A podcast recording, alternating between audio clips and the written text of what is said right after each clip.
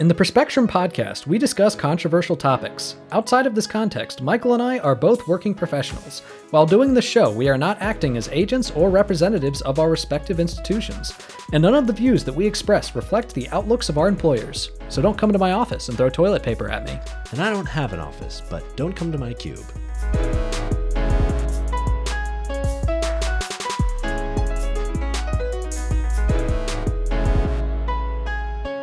Welcome to the Perspectrum. I'm Nathan Selove. Oh, and I'm introducing myself this time. Yes, you are. and I'm Raymond Selove. Yep. Continuing to fill in for Michael, who is uh, still on vacation, um, wrestling cattle. That's what he's doing on his vacation. I don't know what he's doing. I uh, I I honestly don't remember, but I decided to come up with something that sounded fun. Um, and I've been playing a lot of uh, Red Dead Redemption recently, so I was thinking of cows. Yeah, I've actually wrestled with cattle. It's not fun. it's not? No, they are really strong. so, anyways, so one or two thousand pounds of muscle, depending on the breed. Uh, it's yeah, they seem docile, but they're much stronger than you. Hmm. Speaking of cows, um, today's going to be a great episode. That was a terrible transition, but uh, today's going to be a great episode. Today, we are going to be talking about the bombshell revelations in Bob Woodward's new book, Rage, regarding what Trump knew about coronavirus and when he knew it. And then we're going to spend some time talking about vaccines and about some of the things that have been discussed about expediting the process of approving vaccines and how that could potentially be problematic in several ways. And once again, we have a scientist here who can actually talk about that stuff. And then we're going to end the podcast with an interview of uh, Michael's brother Chris Bloom and his fiance Gabby Sprauve, who have been actively participating in the protests for quite a while in New York and actually participated in the March on Washington. So, so we're going to give us an on the ground view of what it was like. Yeah, exactly. So we're really excited about that. So to start out though, let's go ahead and talk about something less exciting, COVID numbers. So, currently, global cases, we have 27,695,130 confirmed cases and that is along with 900,079 global deaths. So we've almost reached the million death threshold in the entire world. In the United States, we have 6,356,310 cases. And as for deaths, we have 190,649. We have almost reached the 200,000 death threshold in the United States. That is terrible and depressing. So we're nowhere near the numbers uh, from the 1918 flu, what they at that time called the Spanish flu. Which didn't really make any sense because it didn't originate in Spain. It originated in the United States, right? Um, so it's a little hard to tell where it originated but it basically got the name Spanish flu because um, most of the rest of the world was um, trying to censor any news about flu cases. Uh, basically, they considered it to be national security issues during the war. Yeah. And uh, Spain was one exception. Spain actually was honest about their infections and because of that ended up getting blamed for the flu. No good deed goes unpunished. Yeah. But um, I I do want to point out that when we look at numbers, we have the advantage of it being a long time ago, so we can actually count the entire pandemic. Yeah. We're yeah we're not at the end of this one yet. Yeah, that's that's the concerning part. I remember that points kept being brought up early in the pandemic when the numbers were really small about how basically why are we worried about this? It's really small at this point, to which Michael and I spent a lot of time talking about exponential growth, which ended up being basically exactly what happened. So, These things start out small. yeah, they start out small and They grow fast. they grow very fast. And the concerning thing is, there's still a lot more room for this virus to grow. It we are very likely going to be hitting the 200,000 death threshold very soon, and it's probably not going to be over after that. And what happened in the 1918 flu is there were um, several different waves that kind of came and went. Um, now, it was a very different kind of flu uh, or sickness. Being a flu, it was. Um, uh, there was a little bit more seasonal effect than what we've seen so far, Yeah. although we still don't know Yeah. um, with this one. Respiratory infections are notoriously seasonal, yeah. but so far it's hard to tell if this one will turn out that way. Um, if it does turn out to be highly seasonal, we might see a big increase in the fall, and that would be Yeah. frightening. Yeah. Fall is coming soon. Yeah. So that brings us to the bombshell revelations. And we here at the Perspectrum pride ourselves on setting the record straight. So when we make a statement that turns out to be wrong, we like to make sure that we correct ourselves. So, one thing that I would like to personally correct myself, my past self, in, uh, is all the times in which I've bragged about the fact that Michael and I called the fact that this coronavirus was not the flu, like all the way back in, I think it was either March or February when we first started talking about this. And, you know, I've been taking, I had been taking credit for the fact that we had a better understanding of what was going on than the President of the United States. So, turns out the President of the United States understood this all along, Yeah. and he told Bob Woodward about it Yeah. So when I first on tape. when I first saw this, I didn't realize that it was on tape. So I, I, I saw it and I believed it because it does seem relatively in character for him. But my thought was, well, all the right wingers are just going to be like, it's fake news. You know, Woodward is just making making it up. But no, Woodward recorded it. He record he records a lot of his uh, a lot of his interviews to make sure that there is a very solid record uh, of every single conversation in which he reports on. But he did record this, and there are two very important quotations that we need to talk about that the president specifically said.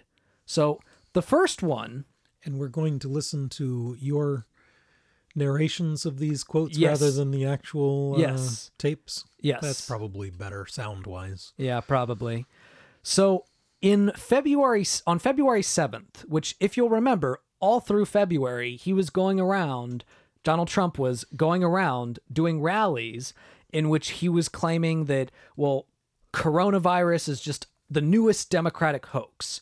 So this recording was from February 7th. When talking about COVID in comparison to the flu, he said, quote, this is more deadly. This is 5 per you know, this is 5% versus 1% and less than 1%. You know? So this is deadly stuff.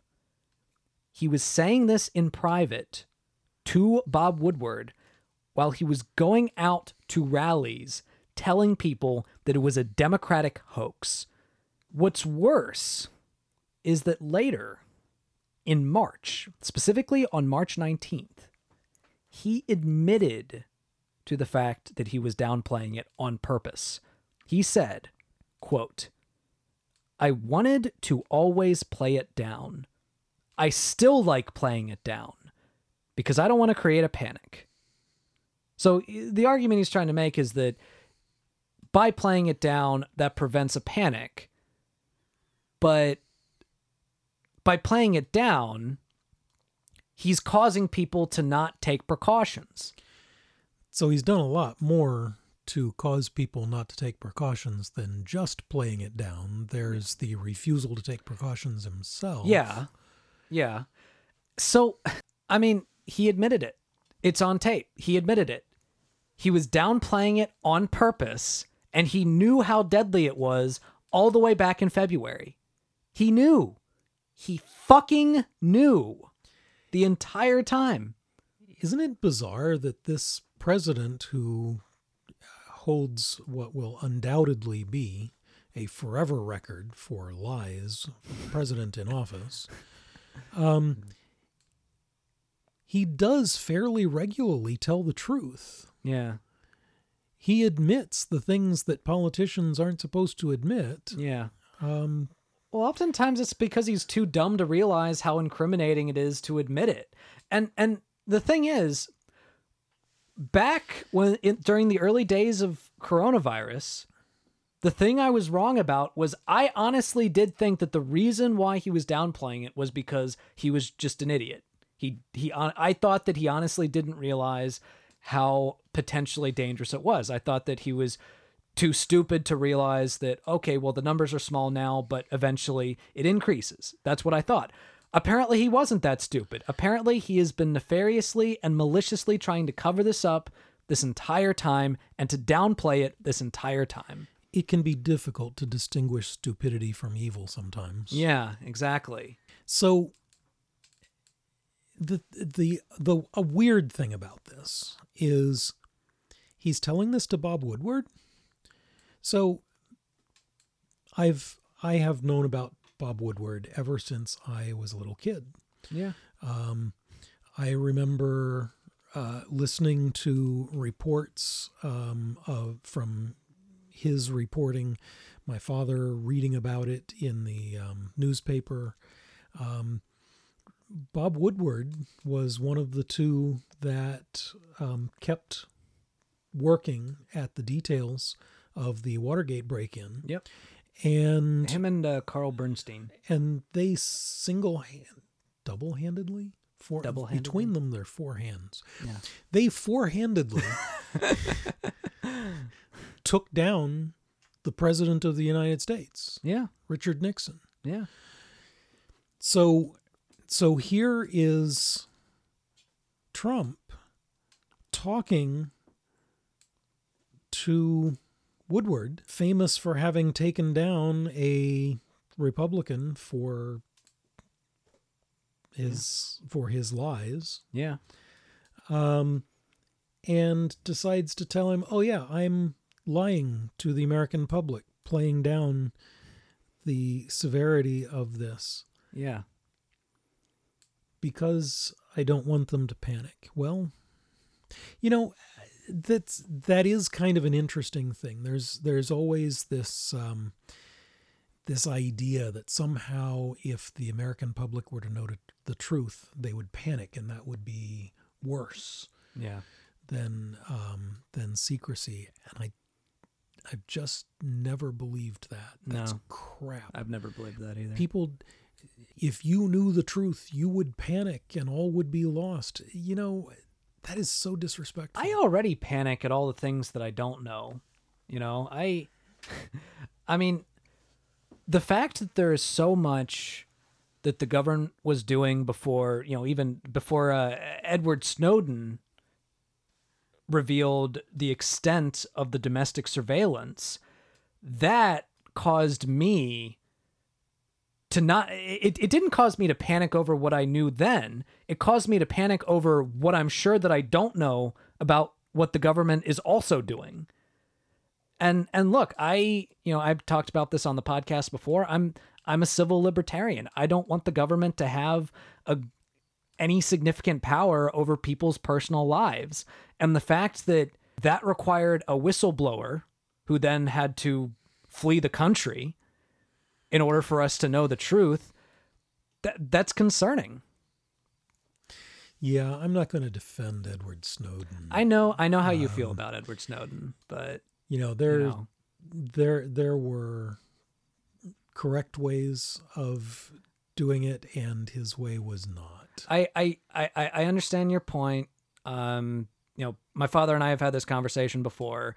Um, my father doesn't approve of the fact that he went to Russia, which notoriously does oppress its people and does what the United States does, but even worse. Which I I, I- agree with that point, but ultimately, I do hold the position that he's a hero. I and I don't. I think Yeah, I he undermined his entire argument by letting himself become a pawn to Russia. Yeah. Well, anyway, we're, we're a little off topic.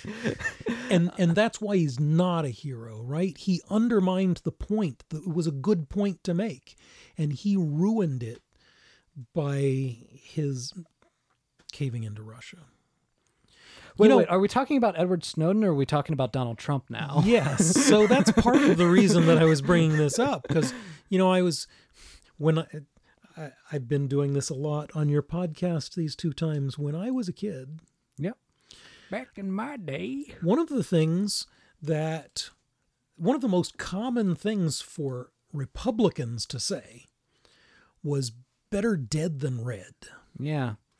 And um, is funny because red is the color of the Republican Party. so it wasn't back then. really? Yes.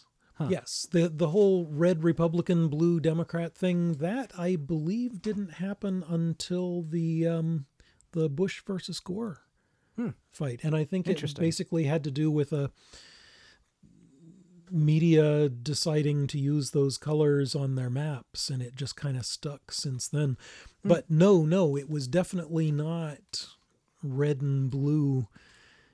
Then red was considered communist and specifically when the republicans talked about the red scare they were really talking about russia as opposed to china Yeah. um, which also uses red in their flag Yeah. um, the but now republicans are actually apologizing for russia Yeah. and using red as their campaign color. It's it's bizarre, you know. Old people like me just think. Yeah. I don't. I've- I don't necessarily I've- think that those two are related, though. I've heard I, about. I really don't. is you don't think there could be a connection? I don't think. I think. Well, like you said, it it was probably just some type of media thing that stuck. I I don't really think there's a connection. But so I the the reason I think there's a connection is because there there was this previous generation that was so anti-red and when the Republican Party started to be associated with the color red, I think it made people subconsciously think, "Oh, red is good after all." Um, I guess now we're the Communist Party. I don't know. I well, they're definitely not the Communist Party. Um, but Aren't I, I they? no Aren't they? no they aren't. They're they aren't. Um, but but but anyway, I, I we are getting a little bit off track. One one important point that I want to make in this specific area is the gaslighting responses that a lot of Trump defenders have come out and done. I mean, you have um, uh, McEnany. Uh, the, the Trump's press secretary come out and basically straight up said the president never downplayed the virus. It's on tape. It's it's on tape. He admitted to it on tape. You cannot tell me he never said it. It is on tape. So, but that's happened a lot. Um, he's his press secretaries have often insisted things, only to have Trump come out and Well, but this was the truth. This was after the tape came out. And when everybody was saying, yeah, he downplayed it, he admitted to it, she was like, oh, oh, no, no, no, he never did that. And then you also had uh, John Kennedy, um, uh, the Republican Senator John Kennedy, who basically made the argument that this is just a gotcha book and gotcha books don't interest me. Um, he said, quote, My experience has not been that the Trump administration ignored the virus. Quite the contrary. Really? So please tell me exactly what quadrant of the galaxy that your experience is based in, because it's certainly not on planet Earth. um, you know, people have made a lot of this two Americas thing. Um, and is is it possible that we're living in parallel universes where there's I don't know. Well, but the thing is, there are, I mean, there are people that change their minds, though. Michael used to be a libertarian. Oh, are we going to attack Michael since he's not here?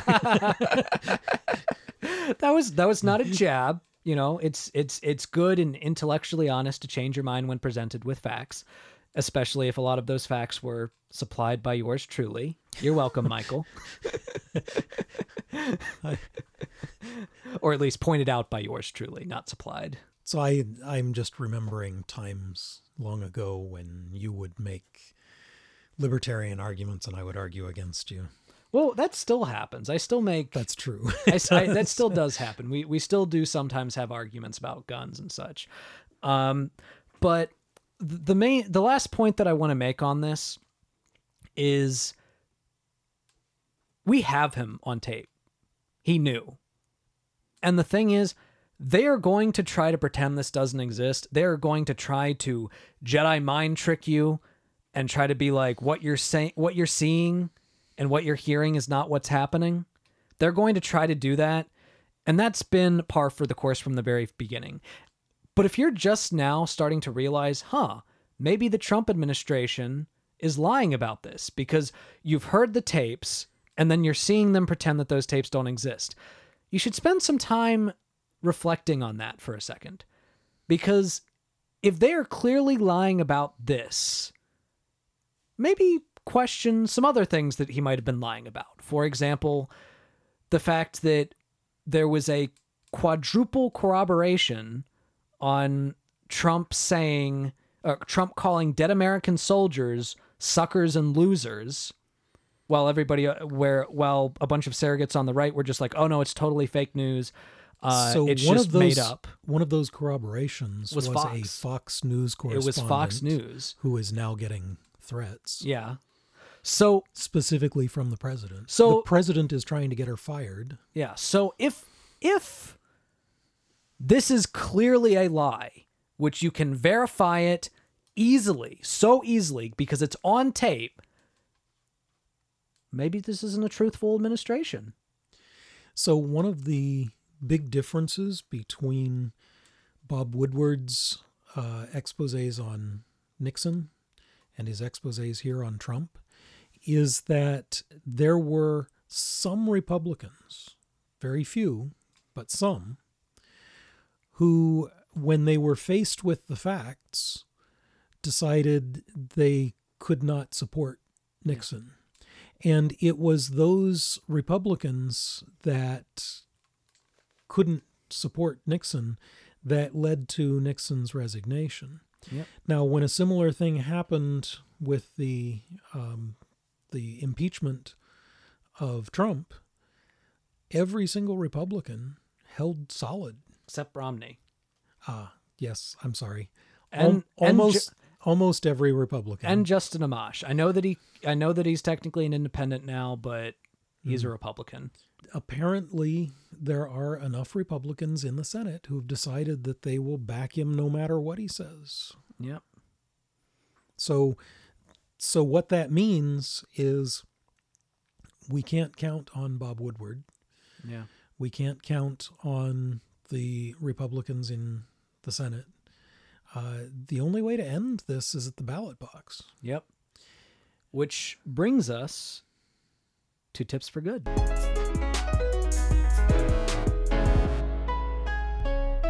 So now it's time for one of our more positive segments, Tips for Good. Nathan, why do we do Tips for Good? Well, Dad, we do tips for good every week because, like a TARDIS, giving tips for good makes us feel bigger on the inside. Okay, having cut my reply, And also making the world a better place. oh yeah, yeah, let's make the world a better place. So, Dad, what is our tip for good this week? So, this is something that I have tried to impart to my students over the years.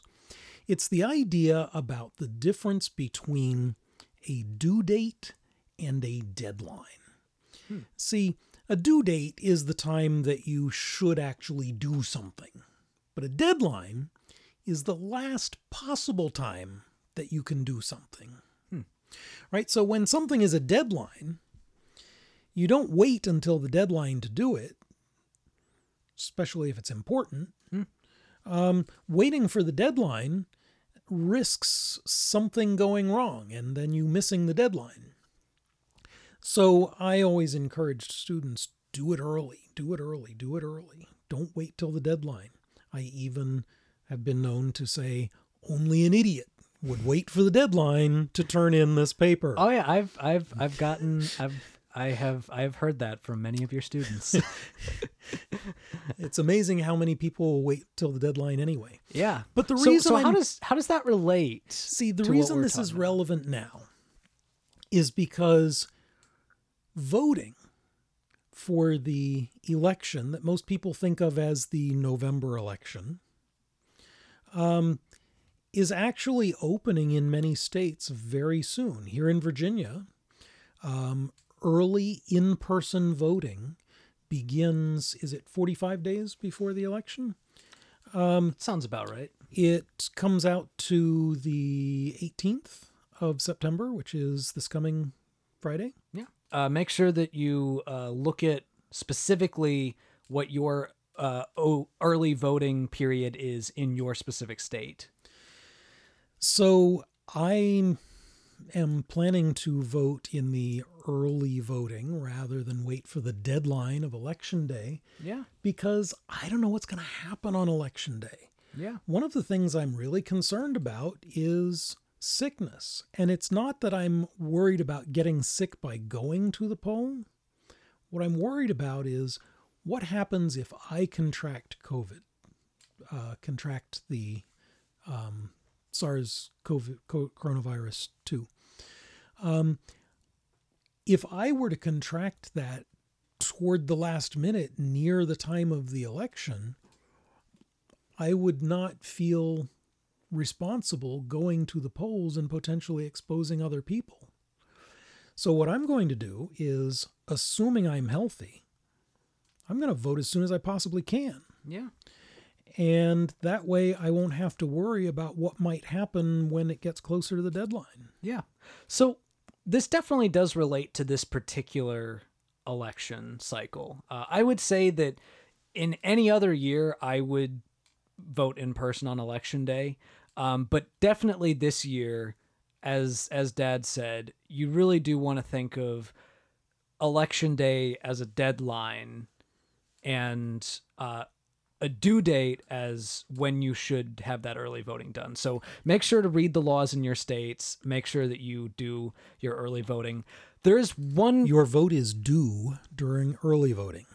yeah. The deadline is the November. And that's tips for good.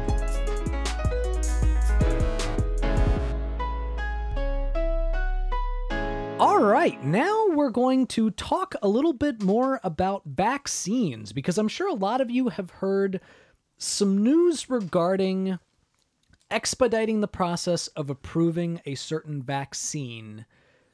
So, Dad, why, don't you tell us about what that means? So there has been a lot of news lately, and um, and part of this came up because of instructions from the Centers for Disease Control to states to begin preparing to distribute vaccine, and depending on the the vaccine that ends up ultimately getting approved, distributing it could be really complicated.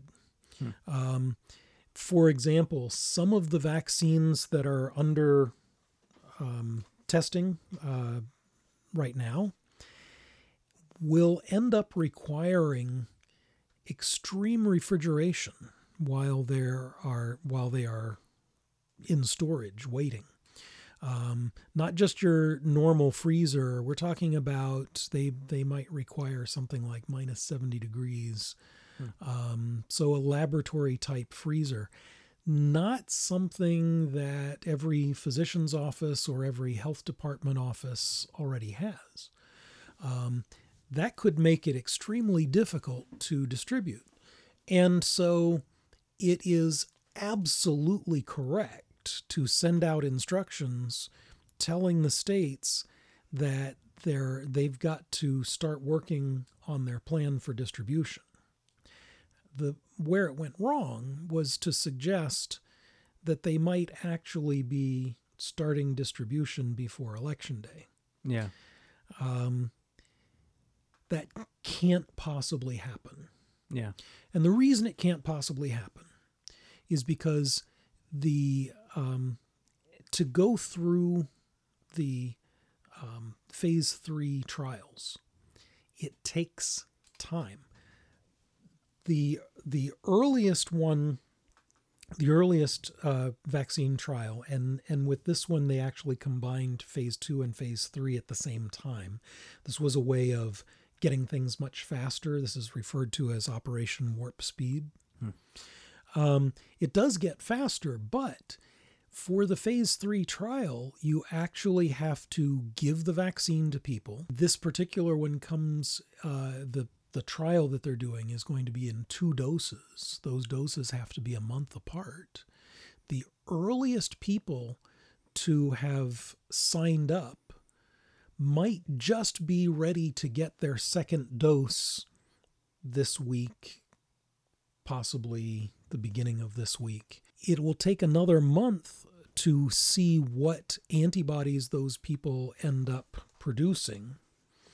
But in phase three, it's not enough to just look and see what antibodies somebody produces. You need to actually have people who've been vaccinated get exposed and look at whether or not they are protected. Um, so, one of the reasons that the United States is quite possibly going to be ahead of the game is because we have such rampant infection that we might actually have people getting infected more quickly and therefore get our information more quickly about whether they're actually protected. If you do one of these trials and all of the people in your test end up not getting exposed to the disease, then you don't have the data you need to know whether it worked. So, um, it simply is not possible to have people get their second dose, build up their antibodies, then get exposed, then wait the next month to find out how, what the course of their disease was.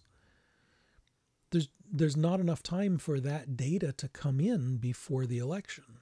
Hmm. It is absolutely impossible. And and that is why we saw in a full page ad in the Washington Post this week um, the major um, pharmaceutical companies that are working on vaccines right now have all signed an open letter stating that they will not shortcut safety tests for the vaccine. Yeah. Now, the open letter didn't specifically say the election day stuff was bullshit.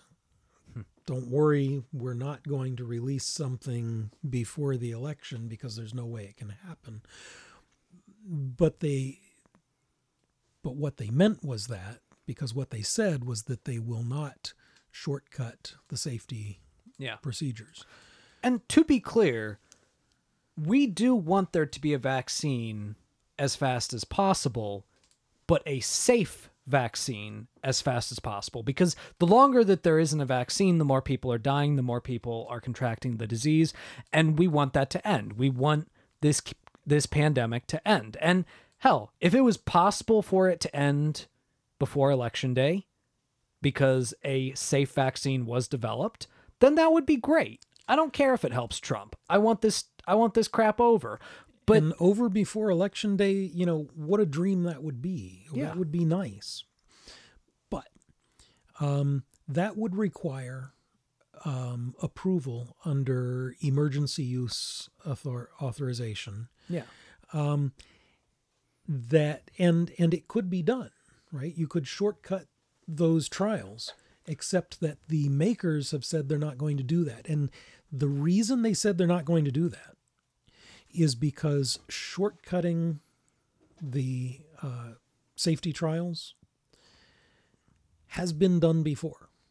really when is that This was during the Ford administration, um, your older listeners may remember that Ford became president after Richard Nixon resigned.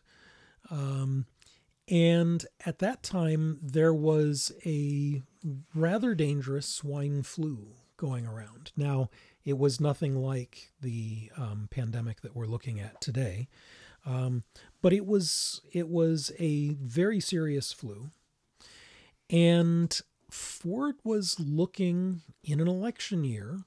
He was looking for some way to demonstrate his decisiveness, and he shortcutted the approval process in hopes of um, an effect before election day.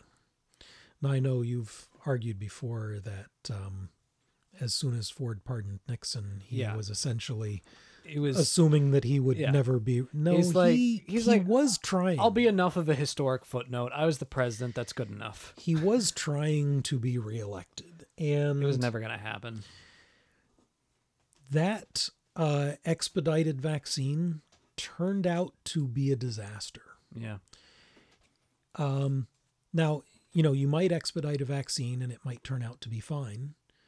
Uh, but in this case, it caused some severe neurological issues, um, something called Guillain Barre syndrome. And many of the people who got that vaccine were paralyzed, most of them temporarily. That's how Guillain Barre syndrome works. But many of them had paralysis that ended up being permanent this was a terrible disaster and it's one of the things that can happen if you're not careful with vaccines and, And- you don't know until you go through the safety trials And one thing that's very important to say, because I know that uh, I, I feel like there are some people listening that are thinking, hold on, is the Perspectrum going full on anti vaxxer? Hell, hell no. No, that is not what we're saying.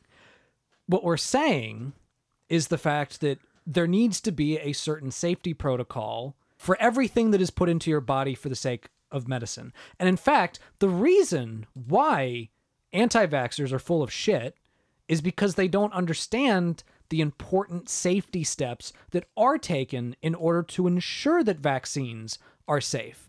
And the problem with this is that if a vaccine skips steps and ends up being distributed to the public to become unsafe, people that aren't intellectually honest or curious enough to recognize, oh, well, it's obviously because they overrode safety protocols, might think this means that the anti vax ideology was right all along.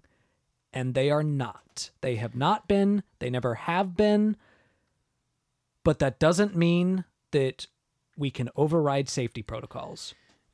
it's it, it would be really dangerous um, not just for this pandemic but for the next if we were to undermine the confidence in that system Yeah. that does work I've already seen some really idiotic uh, posts on social media. There's this this one guy that I saw post something where he was basically like, "Hey, you think you're mad at me when I refuse to wear a mask? Imagine how mad at me you'll be when I refuse to have a vaccine." It's like you realize you're you're you're terrible, right? You, you realize that you're you're not edgy, you're not cool, you're you're terrible, right? but but that's but that is an attitude that I look I don't want to attribute that attitude to everybody on the right. I don't even necessarily want to attribute that pompous attitude to everyone who's an anti-vaxxer. They suck for other reasons. But it is a dangerous attitude to spread around. The idea of being against steps to fight the virus somehow makes you edgy or cool. But that's So- not what we're trying to do when we're talking about the importance of having a vaccine safely but not promptly. i want to see the data Yeah. I and I will look at the actual data when I decide to get a vaccine. Um, and I will listen to other scientists. Again, our last week we talked about the um, the podcast, uh, this week in virology. Um, I'm going to want to hear what Vincent Racaniello has to say about the um, vaccines as they're approved. Um, I'm I'm going to get real information, uh, and I hope that your listeners will seek Yeah. out real information too. Yeah. Please, when it comes to scientific information, please, please, please don't just come to this podcast.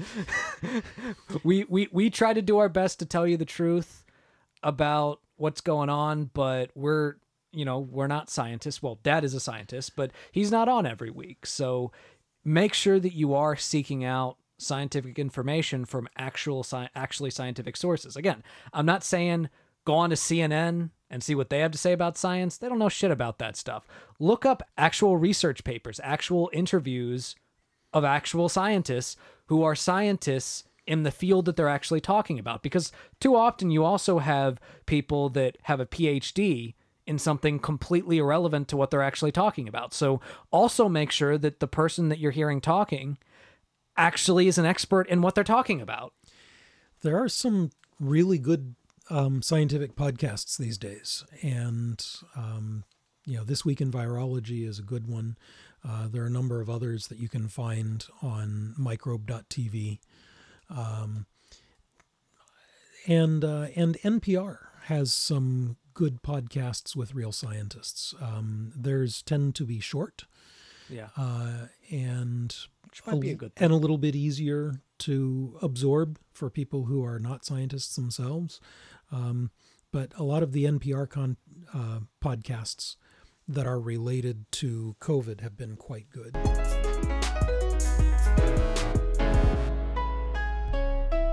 And now it's time for our favorite segment, Ass Ass Hat Hat of of the the Week. So, Dad, who is our ass hat this week? Uh, our asshat is an old favorite, Michelle Bachmann, Yes. who we last um, knew as a candidate running against Trump, right? No, no, Trump was not in the, the 2012 Oh no, that was primary. that was back to 2012. Yeah, that was Oh. 2012. Yeah, um, she was she was the candidate that was a front runner temporarily, So and then if immediately remember, lost. If I remember, 2012, there were a whole bunch of front runners. Yeah, there was a front run. There was a front. There was runner, a front runner of like- the week. Yeah, basically every week with and um, then they would do something really stupid, and then they flame fall. out. Uh, in and her the, case, and the number two person the whole time was was was Romney. was Romney. Yeah. Uh, ultimately, she flamed out because people found out she was an anti-vaxer.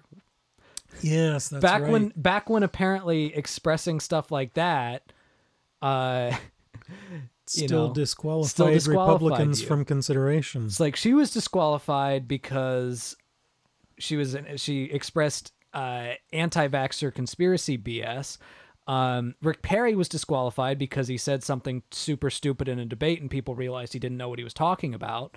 Um, Herman Cain was disqualified because he was accused of sexual assault.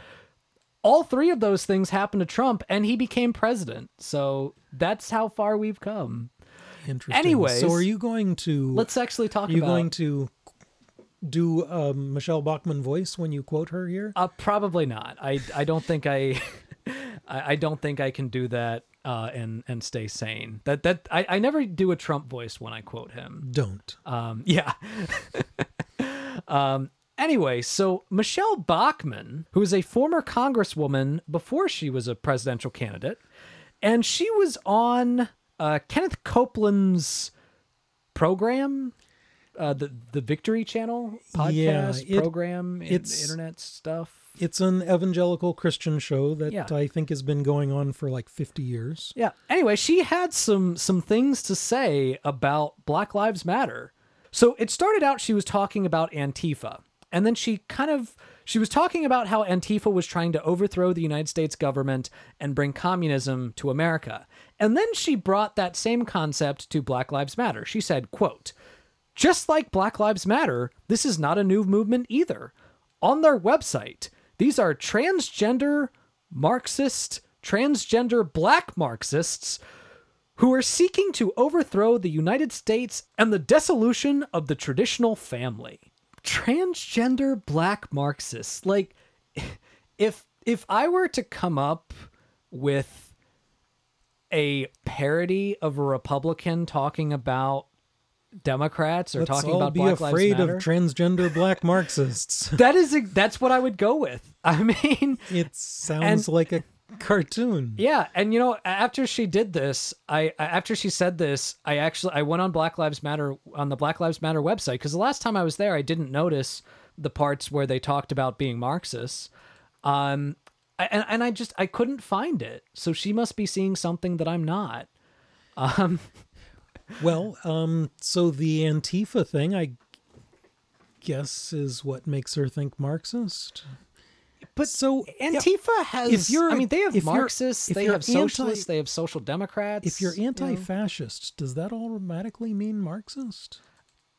No, I, I mean, I and Antifa isn't really an official group that has an official hierarchy. It's more of a, you know, a bunch of So, autonomous. So not according to the interviewer on um, the Kenneth Copeland show. yeah, Um, he he claimed that the group has a continuous history from back uh, before World War One.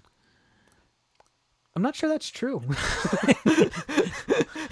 I I Yeah. don't think that's true either. He he also specifically faulted Antifa for fighting against Hitler. yeah, Um, and I was thinking, wait, are are you supposed to be yeah. casting doubt on Yeah, Antifa by it's- saying that they fought against Hitler? Yeah, wait, wait a second. Which side are you on? Yeah. What is this? Yeah, that was the weirdest part. He seemed to be saying that they were fighting Hitler, and he was saying that as a bad thing. You know who else was fighting Hitler? The United States. Uh, Yeah, we did that. you know you know all those antifa radicals that stormed normandy like those were our guys and Um, we and then- used we used to call those people the greatest generation. yeah uh, apparently they're apparently they're uh, i don't know and then and then later she even brought up the fact that it sounds melodramatic she was like you say aren't you a little overheated isn't this melodramatic This is exactly what the communist revolution looks like. They think they're going to do it by electing Joe Biden. And then once Joe Biden is elected, they think that those Davos, Switzerland meetings that go on, they think that what they're going to do is have the United States economy collapse, move to digital currency globally, and then we move into a global type government. Whew, there's a lot to unpack there. Um, first off, Digital currency. Is that in Biden's platform? No, it's not. And it's not in the platform for the communists either. I don't know if you realize this, but but but communism is like actual communism as Marx had written about was the abolition of currency because it's the abolition of class. So it makes no sense that they're trying to move to a global currency. But also, I love this whole the communists think that if if Joe Biden is elected, that's going to herald the communist revolution. I actual communists, I know some actual communists and they hate Joe Biden. A lot of them weren't even huge fans of Bernie Sanders.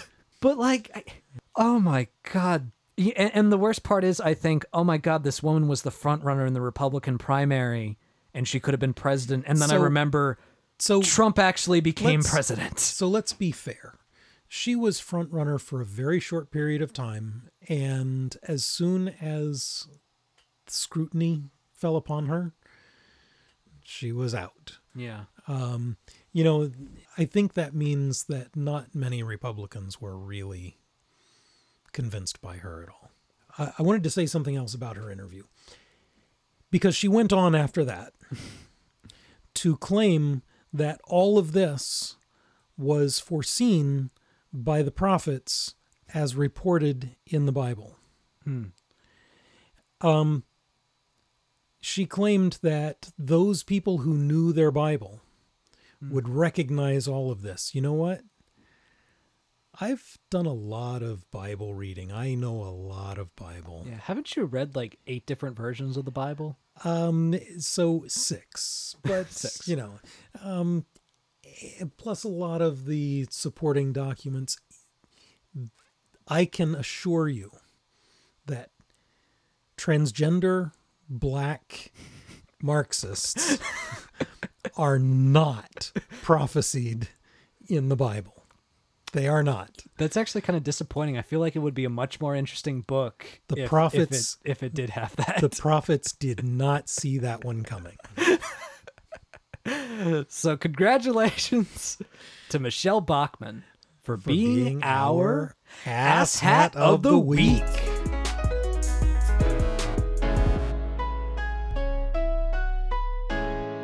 Today we are joined by Michael's brother, Chris Bloom, and his fiance, Gabby Sprauve, who have been attending several protests in the New York City area. And we wanted to have them come on just so we could talk a little bit about what it's been like on the ground and what people are seeing and whether that what people are actually seeing is what's being reported in certain media outlets. So thank you so much for joining us both of you.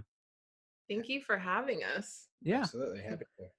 So, before we get started with what things are like on the ground, let's go ahead and talk a little bit about what all you have been able to do so far. So, like, how many how many protests have you been able to go to, and overall, what have you been seeing in a general sense?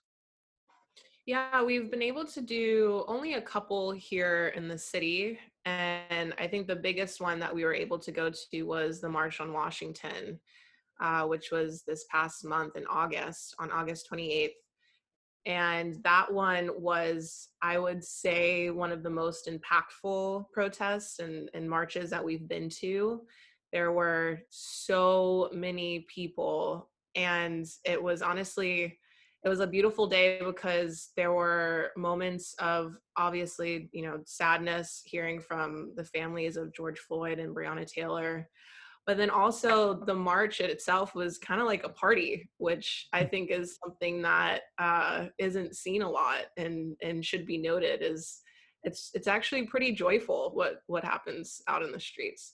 So just you know a couple here and there. Chris has done some some bike protests as well. Yeah, I, I I've done a, a a few more protests than Gab, um, and I think that that is a feature of the protests I've been a part of that I think is worth highlighting is that the folks who are protesting, the reason they're protesting is because there's something about their lives that is bad and unhappy or something like that. There's something there's a way that they are oppressed. So they're not coming out like any of the protests I've been to. The people are not coming out to do anything other than try to create joy, hmm Yeah. affirmation, and assert, I am good, I am worthy, I am valuable. You know what I mean? Yeah. Um, I personally have not seen protests that were predominantly about anything other than celebrating the people who we were protesting for. hmm Yeah. So celebrating their lives and uh, celebrating the contribution that they've had to the conversation. Then. absolutely Yeah. Interesting. And one, there was an evening where we went to uh, a Trans Lives Matter protest um, here in New York, and you know, the police presence is substantial, Mhm. and Yeah. protesting against over policing and against police brutality are some of the reasons we're there and there is a Hmm. great deal of anger like passing passing you know a dozen police officers um, arrayed perhaps to make sure we're safe but potentially to not unclear you know what i mean? Like you it, it- as a protester when you're walking down the street and you pass a dozen cops in riot gear um you know with with like police vans and and other cars and that kind of thing you hope that they're that they're there to protect your rights but like you're you can't really be sure. And in those moments that's when you see the anger. That's when you see um oh, let's see one of the chances how do you spell racist nypd how do you se- um, spell fascist nypd oh wow. um, another one is they'll yell they'll yell ACAB which means stands stands for uh, all cops are bastards. Hmm. Hmm. Um, so you do see anger in those moments, Mhm. and there are it gets it gets scary. Like at this trans march that we did, we we marched, um, you know, through uh, the south of Manhattan and ended right outside City Hall. Um, in a large courtyard area, so we weren't blocking traffic, and there were several hundred people, and there were speeches and a lot of that's where the celebration a lot of the affirmation a lot of the affirmation and affirming things happened and it was quite beautiful um, but it started to go like towards sunset Mhm. and gabby and myself and the two um, our two friends who we were with were like okay Time we don't go. we don't do this after dark yeah, yeah. and as we're headed to the train i swear to god there were there were 60 at least At 60 least. police officers At just on the other side of the street Just lined up, and waiting. and I don't know what they're waiting for. Are they waiting for us to get violent, or are they waiting to step in? Like, there's that that the distrust I currently have for the NYPD is is as deep as it can get. Yeah. This is one of the things that really disturbs me because it's not what I experienced. You know, when I was in college in the 80s, I went to protests. And um, maybe part of it was because when I went to protests, it was in DC, and the DC cops were famous for being trained to deal with protests Because it's DC. because it's DC. Um, I, I- but you know that the the police there were very friendly, very respectful, and you really got the feeling that they considered it to be part of their job to help protect the right of people to have protests. Yeah. Um, however, my my earliest memories of watching protests back in the 1960s were not that way at all. Hmm. Back in the 1960s, it seemed like the specific purpose of the police was to act against the protesters. Hmm. And so I, you know, I wonder, are, are we back to the 60s? Yeah.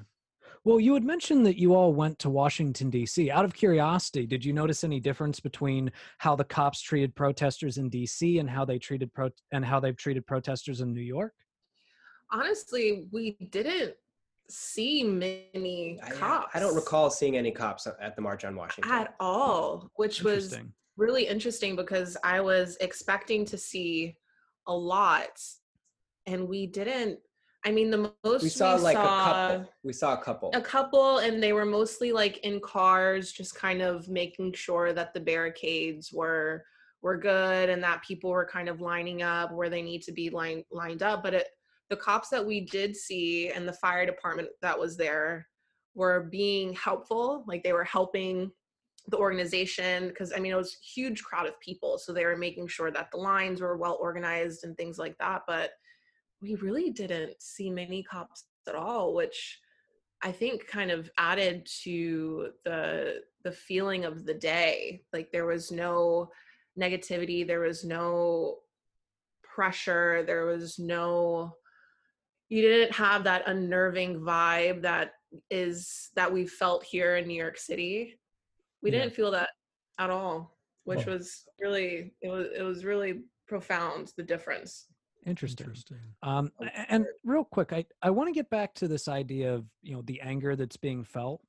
Um, to what extent have uh, Gabby have you personally felt that anger, and also to what extent have you seen that anger translate into um into some of the more uh, aggressive tendencies that we've been seeing portrayed on media on the media and translate into um, sort of less aggressive uh, uh, tactics.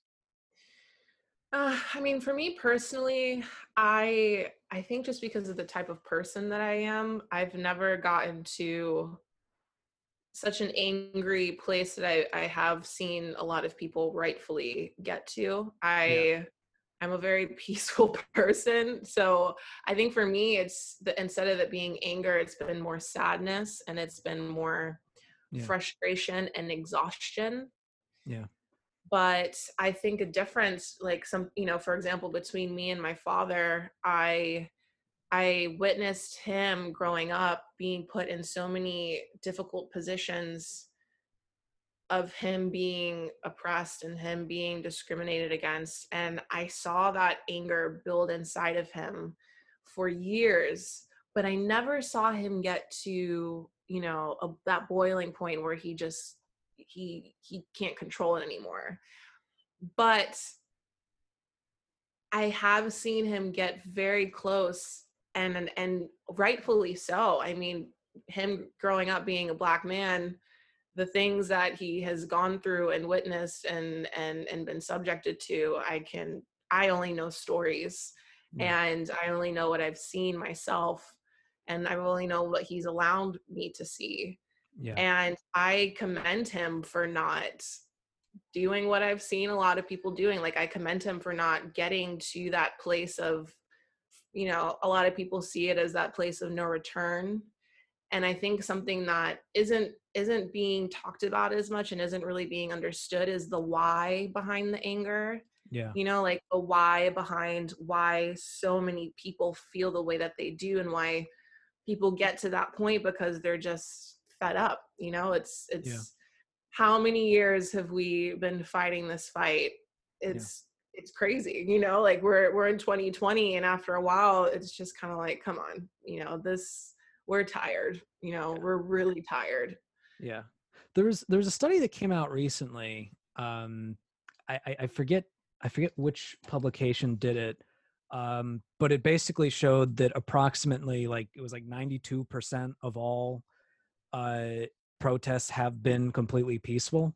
So one Yeah. question that I'm curious about uh, wh- wh- what you what you all think is to what extent does that reflect the reality that you have witnessed and to what extent should that matter Mm. Um, ooh, the second part of that one is really hard. it's a hard one so, so the easy part first. Um, so firsthand, I have witnessed only peaceful protests. I've been a part of only peaceful protests.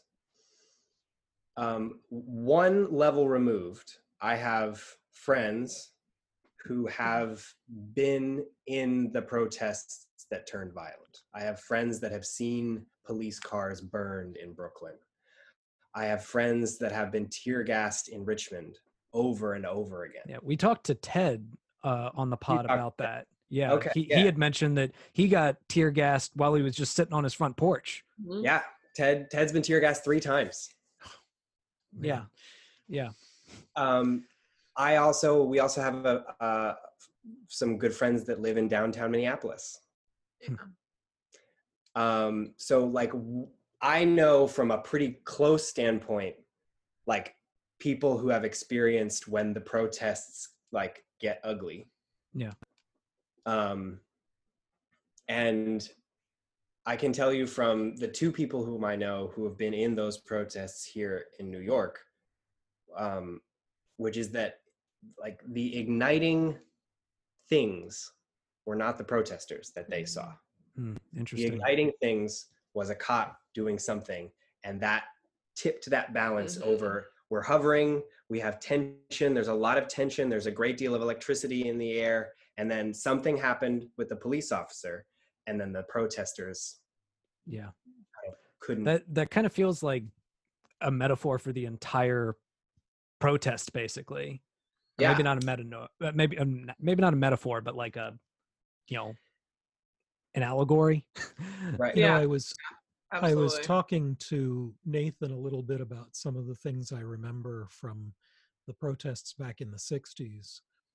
And one of the key things that happened then is um, people would go to training sessions ahead of time on how to de escalate when the police come in. And it, it was so odd that it became the responsibility of the protesters to Mhm. somehow soothe the police and stop them from overreacting when it should be the other way around Yeah. but that's that's what it was that's what had to be done and that's one of the reasons that um, that King was so successful. Um, he was able to actually um, get the people who were with him to be seen on camera soothing the police to Yeah. keep them from going that that imagery was pretty profound it should be the responsibility of the police to de-escalate Exactly. But Well, back in the think- 60s it was the responsibility of the protesters to de-escalate Yeah. Mhm. Yeah, and I think I think that something that's become clear now is that like that type of that type of thing is not something that I think that we're we're willing to do anymore. Like I think those protests and that movement in the 60s accomplished so much. And then building from where they where they kind of well, they didn't that that really didn't end, but Yeah. building from there, I I think that we're at the point now where okay, now we're not now we're not giving you that escape hatch anymore. Now now we need to actually address policing Mhm. and So- what is wrong with policing. So I I do want to get back to the question earlier. I know that this is a rough question, Yes, but yes. to, to what extent does the fact that over 90% of all being pro, of all protests being peaceful to what extent does that fact matter it's a it's a hard one because I it I'd say it's a 50-50 of it mattering and it not mattering.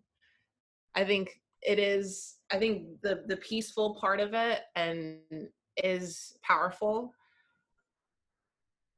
I think there's also that side of it's been a constant protest with peace, protest with peace, protest with peace. And then Yeah. after a while, you're like, okay, well, this clearly isn't doing enough. So then I I think a lot of people have gotten to a point of, okay, well, what if we what if we keep the peace up until yeah. you know we are up until that point of our boundaries being tested. And then when that happens what if instead of us backing down what if we fight? Yeah. And i and i think that it's come to that because peace got us to where we are today. Peace peace has brought us a lot of of change but it's not enough change. Yeah so I, I think that's why it's so hard because it's it's one of those 50-50 things of well we've been doing this this way for such a long time and now we're trying to figure out okay what what else what else Yeah. is there I feel like I feel like what I witness as a person, you know, like as a white person, you know, I I, I may care very deeply about this. I may be in love with this woman right next to me, and I, and also want to be good with humankind. But this, the amount that I can identify with things is somewhat limited. Yeah. By my whiteness, yeah um, but I what I really think that I'm seeing when I watch or when I hear about you know a news story where like in Kenosha recently where like right after Jacob Blake was shot like nights of violent chaos yeah like what you're I think people get wrongly focused on the damage and not focused on realizing that you're watching a people get pushed to their absolute breaking point. Yeah. And what you're seeing is you're watching them break. Yeah. And one thing that I thought was interesting was a lot of the reactions after the Kenosha shooting. Um, we talked about in the last pod about Tucker Carlson's reaction, which was basically, well, are we surprised that rioting and looting turns to murder? Not realizing that the rioting and the looting happened because of murder, because of the, you know, systematic murder of um, of black folk at the hands of police officers. Hmm which doesn't seem to count in a lot of people's minds. Is that is that something that you've that you all have uh, felt it's called racism. Yeah. Yeah. There- there, there's definitely yeah that's definitely an appropriate word for that. Yeah i mean it, it does it gets to a place it gets to the point of like you know why we're talking about the rioting and the looting is a waste of news space in my opinion you know Yeah. like it's, yes it's there and it's happening and it's some of it it is unfortunate you know these businesses and and all this stuff that's going on but someone's life people's life a people's life you know my life i think is way more important than you know your insurance and co- covered building or something like that and i think there is obvious you know there are going to be obvious lows where it's going to suck for a lot of people it's going to suck for a lot of businesses Yeah. but there's there's just such a bigger picture that Yeah. we're that we're trying to push and and it's interesting like the if the news is way it's really quiet you know right now in terms of the protests like it would for some for such a long time every day it was something about a protest here a protest there and there are still so many protests going on here in new york every weekend. But you don't hear about it as much because there's not as much looting there's not as you know as much all rioting happening and i think you know it's it's really important to see the difference between that Yeah. So peace isn't news, but looting and rioting is. yeah exactly So I- I'm I'm curious about um, what it has looked like on the ground. How how diverse are the protesters? If you've seen counter protesters, how diverse are the counter protesters? What what does it look like? Well, the protesters are very diverse. I mean, it honestly like it really is kind of a party when you, when you're out there because there's so many different types of people. There, there's so many different races, ethnicities. I mean, we have there's queer people. We're we're all chanting for not only Black Lives Matter, but we're saying trans lives matter. We're saying you know everything on the board matters, and it's really beautiful to see so many different types of people out on the streets and doing it together. I I mean I haven't really seen counter. We haven't seen any counter protesters. Yeah, not Hmm. not in New York really. Um, We we were staying in Georgia for a while with uh, my mom. There we saw some, you know, not many protests are happening, but it was a lot of the bumper stickers and writing on car on cars. Trump Pence definitely got louder Yeah. as as the days went on. Yeah. And I think so. Something that I've also been doing here is bike protests. So there are actually there are very consistent um, weekly bike protests in the city. Um, Friday nights put on by Street Riders NYC, and then on Saturdays MBR Cycling does a bike protest. And I've done some, and um, it's really it's really quite amazing because you bike 20 miles with thousands of other bikers and protest and chant and it's remarkable the coordination they have an advance team that goes in waves so from one street to block the traffic for all the bikers to pass and then while those people are stationary blocking that traffic there's another team that goes to the next street and so on. It's it's unbelievably coordinated. And those protests have been extremely diverse. Like they're they're as diverse as New York City. Yeah. It's like it's that Yeah. that's what it feels like. It Mhm. feels like you're just seeing the population of New York Yeah. City. I. I I did kind of assume that protests in New York would probably be relatively diverse because it is a very diverse city.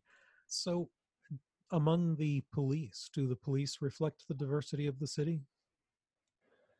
uh better than most places. Yeah, I'd say better than most places. I'd say like I mean we are in New York, so diversity wise, I think there there's a lot of diversity in many aspects of New York. I'm trying to think about so last night so I, I I've been delivering Uber Eats to make extra money because thank you Congress, no unemployment.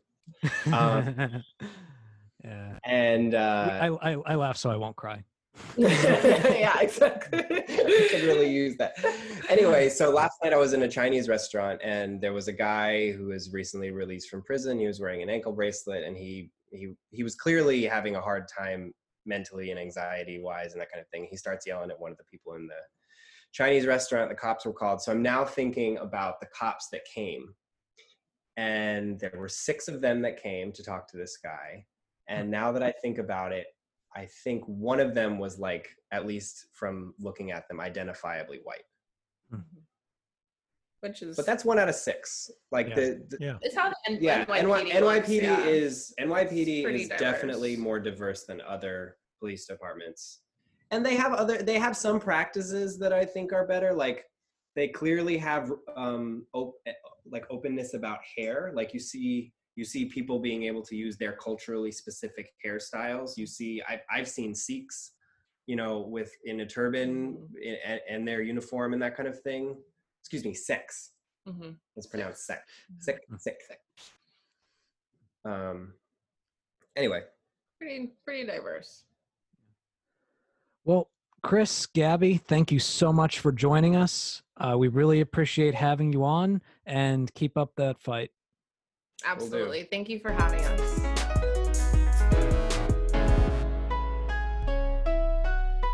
So now we're going to go ahead and end our podcast on a positive note with our highlights. So, Dad, what are your highlights this week? So, my highlight for this week is going to be something very recent. I just got to see one of my former students, Yeah. Chris Bloom, and you know it it reminded me of the um, all of the great students that I've had that I still am in contact with today, and um, it it gave me kind of a sweet feeling, reminiscing about what it used to be like to be a professor now that I'm retired. You know, Yeah. all those all those things they haven't gone away just because I've retired. They're still there. Yeah. Um, Well, honestly, felt with, good. honestly, with this economy, I'm probably never going to retire as a professor. You will. Will. maybe when I'm 70.